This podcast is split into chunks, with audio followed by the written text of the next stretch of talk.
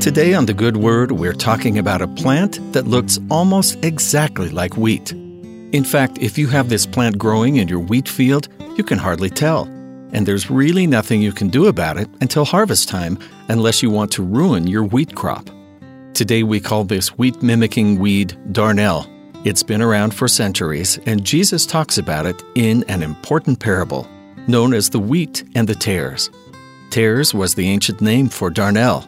Here's the story from Matthew thirteen. Another parable put he forth unto them, saying, The kingdom of heaven is likened unto a man which sowed good seed in his field. But while men slept, his enemy came and sowed tares among the wheat, and went his way. But when the blade was sprung up and brought forth fruit, then appeared the tares also. So the servants of the householder came and said unto him, Sir, didst thou not sow good seed in thy field? From whence then hath it tares? He said unto them, An enemy has done this. The servant said unto him, Wilt thou then that we go and gather them up? But he said, Nay, lest while ye gather up the tares, ye root up also the wheat with them. Let both grow together until the harvest, and in the time of harvest I will say to the reapers, Gather ye together first the tares, and bind them in bundles to burn them, but gather the wheat into my barn. Separating the wheat from the tares makes sense to us, just like separating the sheep from the goats in another parable. But maybe when we think about that separation and focus on it, we're missing an important point. The servants ask if they can go into the field and remove the tares. But the householder knows that doing so will damage the wheat, and they look so much alike that the servants might pull up the wheat, mistakenly thinking they're doing a good thing. An important point of this parable is that the master of the house, in this case, tells the servants to let the wheat and tares grow together, and not until the final harvest will he separate them.